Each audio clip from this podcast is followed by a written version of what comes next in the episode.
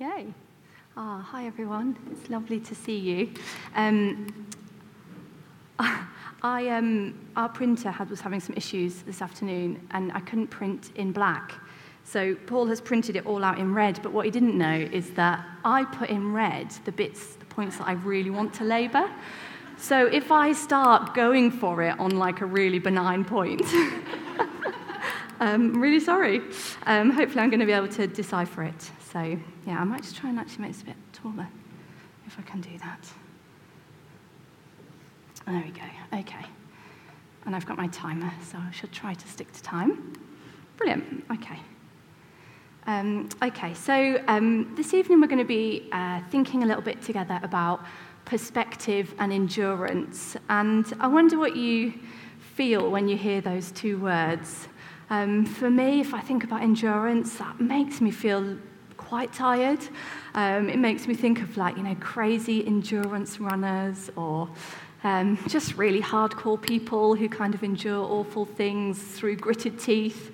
Um, makes me think a bit about things I've had to endure, like sleepless nights, giving birth. Um, sorry, I think my earring is like bashing on the mic. I'm going to take it out. oh, there we go. Um, yeah, what about a perspective? I know for me, if I think about perspective, initially some guilt creeps in because I just think, crikey, I lose it. I lose perspective too easily. Small list of things, um, I can just lose my perspective. But it also makes me think maybe a bit more positively about creation and about the night sky. I love the night sky. We live out in a village now and we get amazing starry nights um, that you can't get in the city um, so well. And I love that. If I know I'm just like lost perspective on things. I love going out and looking up at the stars, um, and I like love looking at star facts. I'm a bit of a geek, um, but it just blows my mind, and it just helps me to get things in perspective. I wonder where your mind goes when you think about perspective and endurance. Um, this evening, we're going to be looking at the parable of the persistent widow um, to help us with this. And um, yeah, so that is in Luke 18, verse 1. So if you've got a Bible, you can turn to it. And um, I felt God lead me to this parable. And um, I sort of thought, okay, yeah, the parable of the persistent widow fairly straightforward, probably going to be speaking about prayer, probably something along the lines of, hey guys, let's just keep on praying. And as we do, God will answer our prayers. And turns out that's not so much what this parable is about. Um, and I'm just hoping this evening that I'm going to, with God's help, um, help us just to zoom out a bit and see that actually this, this is crucial teaching from Jesus about enduring to the end. It's about how we stick close to Him in the time between his first and his second comings. So, as I read it to you, if you've read this loads of times and you think, yeah, I know what that's about, prayer, I just want to encourage you, let's come to it afresh and let's have our hearts open to hear what God wants to say to us this evening. So, Luke 18, uh, verses 1 to 8. I'm actually reading from the ESV, um, but I think it should be fairly similar. And he told them a parable to the effect that they ought always to pray and not lose heart he said, In a certain city there was a judge who neither feared God nor respected man. And there was a widow in that city who kept coming to him and saying, Give me justice against my adversary. For a while he refused, but afterwards he said to himself, Though I neither fear God nor respect man, yet because this widow keeps bothering me, I will give her justice, so that she will not beat me down by her continual coming. And the Lord said, Hear what the unrighteous judge says. And will not God give justice to his elect, who cry to him day and night? Will he delay long over them? I tell you, he will give justice to them speedily. Nevertheless, when the Son of Man comes, will he find faith on earth? Okay, so this is one of those parts of the Bible that really helps to have some good context on. So stick with me on the context. So um, in, this parable is in the book of Luke. And as many of you will know, Luke is an account of Jesus' life. And so it begins with his describing his birth, him growing up, then he starts his public ministry, goes about healing people and telling people to repent, and the kingdom of God is, is here. And then we get to this quite crucial point in Luke 9, verse 51, where it says, uh, it's talking about Jesus, when the days drew near for him to be taken up, so when it was nearly time for him to die on the cross, raise back to life, and go back to be with the Father, he set his face to go to Jerusalem. So there's this kind of pivotal point where Jesus kind of sets his face to what he's come to earth to do, which is to go to the cross to die for our sins. And from that point, um, in the book of Luke, you see kind of a bit of a shift in the teaching, and his teaching becomes all about how do I prepare my disciples for when I'm not physically here on earth anymore? How do I prepare them for life in a now and not yet of my kingdom? So Jesus had arrived on earth, he, he is the kingdom of God arriving, so he had arrived in part, but not fully kingdom of God is not fully here yet. And so Jesus is teaching from this point. He sets his face to Jerusalem and then he knows he's going to the cross and he's going back to be with the Father. He starts teaching his disciples this is how you live in between my first and my second coming. And then we get to Luke 17, um, which is just before this parable, and the focus becomes really honed in on the kingdom of God. Um, and the Pharisees have some questions for him, and then he starts talking to the, his disciples about his second coming, about the fact that Jesus is coming back again, isn't he? This isn't the end, he's coming back again. And he talks about this being an event that no one's going to miss, everyone will see it, everyone will know. And literally, the last few verses right before the parable, there's some quite sobering teaching about the second coming. Jesus talks to his disciples about the fact that some will be saved and some won't. That he says there'll be two in one bed, one will be taken and the other will be left. So it's in this context that Jesus shares this parable. And the way the passage sits, it tells us that what Jesus is sharing has something to do with his second coming, something to do with the end of time when he returns again. And with the reality that for those of us here this evening who belong to Christ, we're going to be caught up into eternal life with him, and that those who don't will be left. So, how do we make sense of the parable in light of this? We've got this widow, alone, unnamed, defenseless, needy, vulnerable. And we've got this judge, unrighteous, unjust, self loving, disrespecting, not at all like our God. And the widow has some kind of situation with an enemy, we don't really know what. But what she does know is that the only chance she has for justice is to seek it from the judge, even though he's unrighteous. He's uncaring, he's unloving, so she knows that the only way she's going to get him to act is to, to wear him down, to pelt him with her requests night, night after night. And initially he refuses, doesn't he? He says no. But then he relents, and it says, um, the literal translation is um, so that he isn't beaten black and blue. He's like, I'm going to give her justice because otherwise she's going to beat me black and blue with these requests. So even if this ungodly judge gives justice to this nameless widow who he cares nothing about. The parable is so clear about that. How much more will our righteous, loving, perfect Father make sure that justice is done for those who are his elect? So if you follow Christ here tonight, you're his elect, you're his chosen ones, known by him, named by him, children of his. This is good news. This is good news. To help us further, let's just have a look at a bit more of this parable and about how it's top and tailed. So, at two points on this the top and the tail. So, right at the start of the parable, verse 1, Luke really helpfully tells us what it's all about. That often doesn't happen with parables, does it? You're kind of trying to work out what it means. But Luke's like, I'm just going to tell it to you straight here. So he says, verse 1 And he told them this parable to the effect that they ought always to pray and not to lose heart. Your version might say never give up. I think that's what it says in the NIV. And so the, the original Greek of this not losing heart, I was going to try and pronounce it, but I've chickened out basically. I've got no idea how you pronounce the original Greek word, but it's used quite a few other times in the New Testament. And it means to grow faint, to be discouraged. And it's used other times with reference to this idea of not growing weary, not giving up doing good.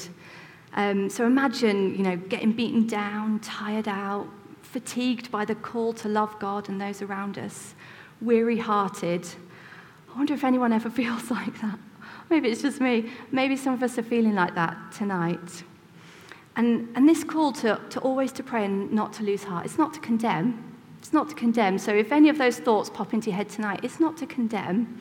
Let's hear Jesus' heart. He's saying, Hey, hey, I'm coming back one day to put everything right. Don't lose heart along the way. Stick close to me. Stay encouraged. Keep praying. So, this is a story about not losing heart. It's a story about enduring to the end.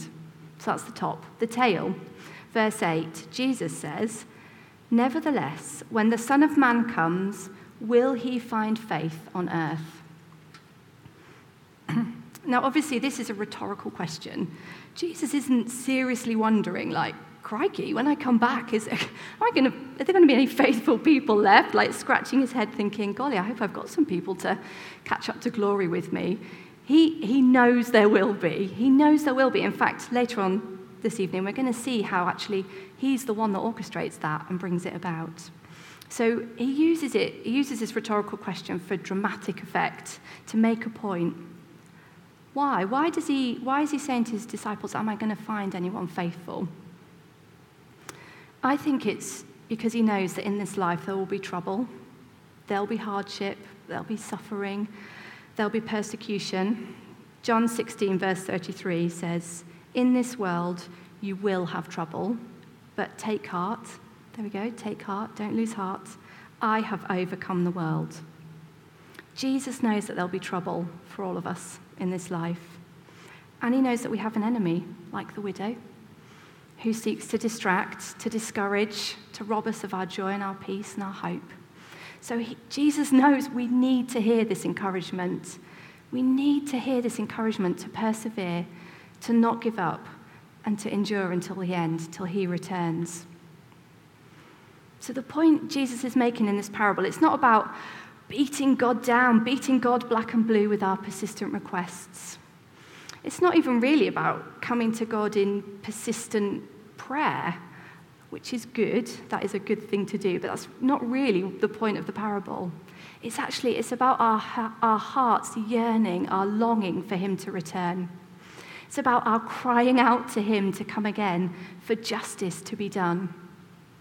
Quite simply, for Jesus to come back and to put everything right once and for all. Our hearts longing for there to be nothing bad and nothing sad. For the good news of the second coming of Jesus to be realized. It says in Romans 8, verse 19, even creation is waiting with eager longing for the second coming. This was Jesus' mandate to his disciples back then, and it is to us here today as well. Do you want to know how to live faithfully while you wait for me to come back? Yearn for my return. Put your hope in the fact that I am coming back.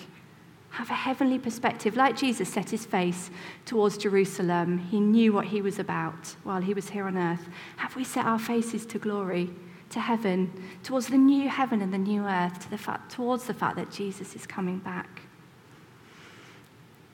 So when we're suffering, when we're struggling, when we're persecuted, when we're pained by the suffering of those around us, Jesus is coming back one day and justice will be done.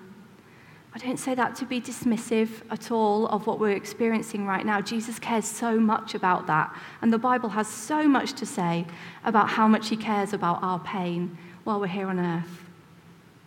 But He is coming back and He will put everything right. And we do get to see glimpses of that now, don't we? Which is wonderful. But there's still suffering, there's still trouble and we still need Jesus to return once and for all. And I wonder if we live like this. Do we live each day yearning for Jesus, expectant of his return? I know I definitely don't. I definitely don't. I, a few years ago, um, I had the real privilege of praying with a lady who used to come to City West, an older lady. And um, we would get together every week for one hour and pray. And um, this was when we were living in our old house, and we had a big bay window in our lounge, and you could just see a lot of sky from it. It was like slightly elevated. And most times we'd pray, and then at the end of the prayer, she'd wander over to the window, and then she'd say, Well, I don't think the Lord will be returning today because there's no clouds in the sky. And um, I don't share that. It's, this isn't about whether there has to be clouds in the sky or not for Jesus to return. That's not the point. The point is, she literally wondered every day if Jesus might return. Um, she lived in the reality that Jesus is coming back, and it totally affected the way she prayed. It taught me so much about how to pray, yearning for Jesus to return. How is it possible, I wonder, for us to not lose heart and to endure to the end? Because I know I definitely can't just pull my socks up and try to do that. How is it possible? I've got want to just share two, two thoughts. Um, looking back into Isaiah chapter 42, um, there's a prophetic word about Jesus. it says this He will faithfully bring forth justice. He will not grow faint or be discouraged till he has established justice in the earth. And then a bit later on, I am the Lord. I have called you in righteousness. I will take you by the hand and keep you. It's possible to not lose heart and to endure to the end because Jesus never grows faint and is never discouraged. We heard that at the start of the verse. He won't grow faint or be discouraged until he's made sure that justice is done on the earth.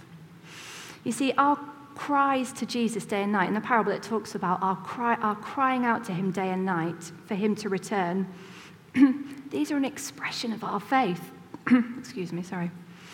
When our kids are hurt, when they fall over and hurt themselves, they, they cry out for us, and it's an expression of their trust that we're going to come and help them. Our cries to our Lord to return, they're an expression of our faith in Him. Our cries don't save us. We're not saved by our persistent praying for the Lord to return again, thankfully, because I fall down on that one. They're just an expression of our trust in not only the one who in the past died and rose again, but also our hope and our trust in the one who's promised to come back one day that he's coming back once and for all. So it's possible to not lose heart because Jesus never loses heart. And secondly, because we're kept by him. 1 Corinthians, 1 Corinthians verse 8, it says, I will give thanks to my God who will sustain you to the end, who will sustain you to the end, guiltless in the day of our Lord Jesus Christ. The day of our Lord Jesus Christ, meaning when he returns to judge the earth. We don't need to doubt our salvation. We don't need to worry about the trajectory of our lives. Am I going to make it or not? Do I need to pull my socks up a bit and just got to try really, really hard not to lose heart? No, that's not what it's about. He is the one who keeps us till the end. Romans 8, it says, He who calls also justifies, and he who justifies also glorifies. So if you're a follower of Christ, you've been called, and he will see you all the way through to glory. He has conquered for us. All we have to do is hold fast to him. Hebrews 10 says, uh, Hebrews 10, verse 23, let us hold fast to the confession of our hope. That's Jesus, without wavering, for he who promised is faithful. We're taken by the hand and kept by the one who never grows faint or loses heart. And I think Jesus' challenge to us today have we got our minds set on heaven, on glory? Where are we putting our trust? Where's our hope? Where does our mind go when trouble comes and when we're faced with injustices all around us or personally? I was thinking about, for me, um, I love it how when you're preparing something like this, God is just mostly putting his finger on your own stuff. so it's been a couple of weeks for me, but I was thinking about um, an example for me would be uh, so at, at work, I work with people who are really suffering, and a part of my job is to hear the details of the worst things that have happened to people.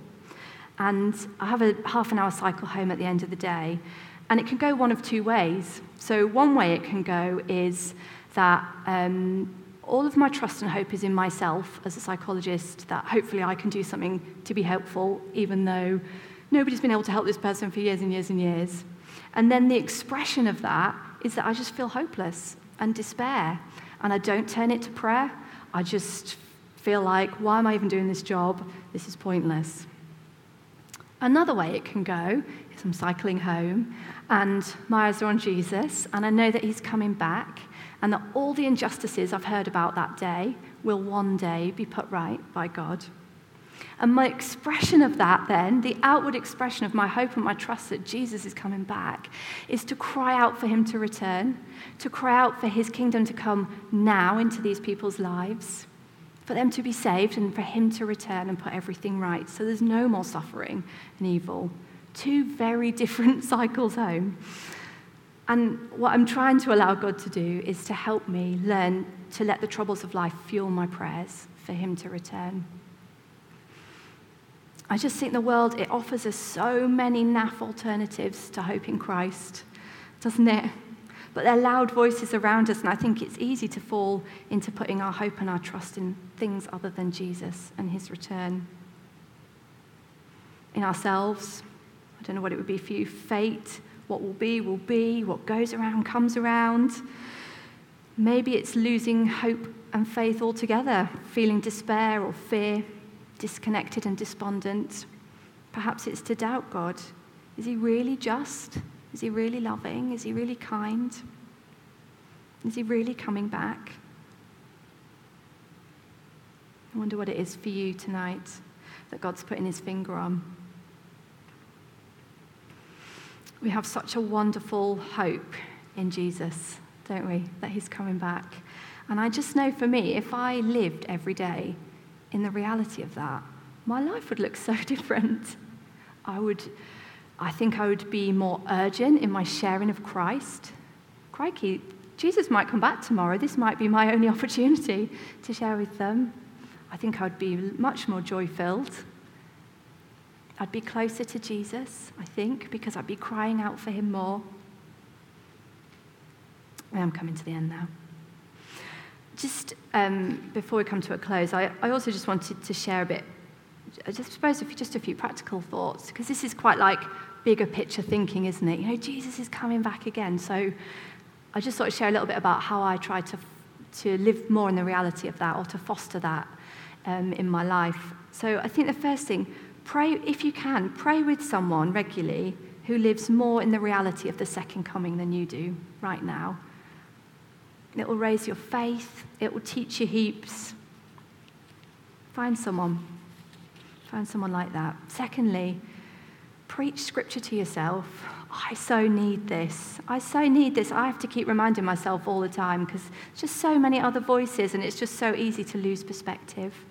Find some scriptures that you can just keep preaching to yourself, that you remind you of this wonderful hope we have in Jesus' return. Maybe it's to read Revelation. Revelation is kind of a crazy book, isn't it, for anyone who's read it? But I just really recommend it. It's where, I mean, the stuff about Jesus' return all the way through the Bible, but it really unpacks what that's going to be like, what's going to happen, what the, you know, the bits of information we've got about what the new heaven and the new earth will be like. And we went through it in our running partners um, over COVID. It took us about two years. we finally made it. But um, I just massively recommend it to get into Revelation. And if you're a bit daunted by it, I recommend this book. It's like a study guide, and we've got one, well, this is the one from the table. Just really helpfully will help you walk through the book of Revelation. To preach scripture to yourself, get into the Bible and read what the Bible says about Jesus' return. Maybe it's about daydreaming a bit more about the new heaven and the new earth. Maybe it's put your phone down while you're having a wee and think about the new heaven and the new earth or something. Get it into your routine. Maybe that's just me. Um, but yeah, um, I think we could spend more time thinking about what's coming next. This is just our temporary life, isn't it? We're just temporary residents here. Um, whatever we're experiencing right now, although it might feel and be so big and significant, it is momentary in the grand scheme of things, of God's glorious plan. I also just want to recommend our very own Goff, Hope, has written a book called Hope Wins. And um, I have heard from a couple of people, not just Angie, so this isn't completely biased. Um, I have heard from someone else who's read it, who isn't a Hope, um, that it's really fantastic and absolutely worth a read. And that is coming out on the 12th of May. So you can order it from the website futurehope.org.uk. Yeah, okay. Got that totally wrong. Sorry. Hopewins.org, that makes a lot more sense. Hopewins.org.uk. Um, so you can pre order or get that. So I would really recommend it. The, the book is about this, right? This sort of stuff. Yeah, okay. Okay. So um, we're going to have a time, I've gone on a few minutes too long, so we're going to end there, but we're going to have a time to respond with a wonderful song called There Is a Day, which is, will really help us just to lift our eyes. And um, as these guys are getting ready, I just want to encourage you to stand if you're able. Um, and I just wanted to read out some bits from Revelation um, about Jesus' return.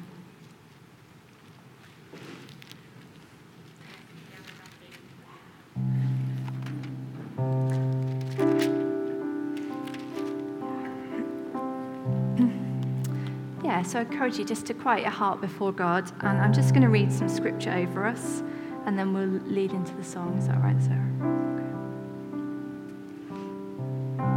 Then I saw a new heaven and a new earth. For the first heaven and the first earth had passed away, and the sea was no more. And I saw the holy city, New Jerusalem, coming down out of heaven from God, prepared as a bride adorned for her husband. And I heard a loud voice from the throne saying, Behold, the dwelling place of God is with man. He will dwell with them, and they will be his people, and God himself will be with them as their God. He will wipe away every tear from their eyes, and death shall be no more. Neither shall there be mourning, nor crying, nor pain any more, for the former things have passed away. And he who was seated on the throne said, Behold, I am making all things new. Also, he said, Write this down, for these words are trustworthy and true. And he said to me, It is done. I am the Alpha and the Omega, the beginning and the end. To the thirsty I will give from the spring of the water of life without payment. The one who conquers, or the one who endures, will have this heritage, and I will be his God and he will be my son. And then the angel showed me the river of the water of life, bright as crystal, flowing from the throne of God and of the Lamb through the middle of the street of the city. Also, on either side of the river, the tree of life, with its twelve kinds of fruit, yielding its fruit each month. The leaves of the tree were for the healing of the nations. No longer will there be anything accursed but the throne of God and of the Lamb will be in it, and his servants will worship him. They will see his face, and his name will be on their foreheads, and night will be no more. They will need no light of lamp or sun, for the Lord God will be their light, and they will reign forever and ever. And he said to me, These words are trustworthy and true. And the Lord, the God of the spirits of the prophets, has sent his angel to show his servants what must soon take place. place. And behold, I am coming soon. Blessed is the one who keeps the words of the prophecy of this book.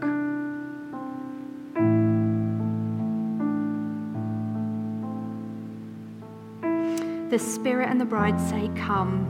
And let the one who hears say, Come. And let the one who is thirsty come. Let the one who desires take the water of life without price. He who testifies to these things says, Surely I am coming soon. Amen. Come, Lord Jesus.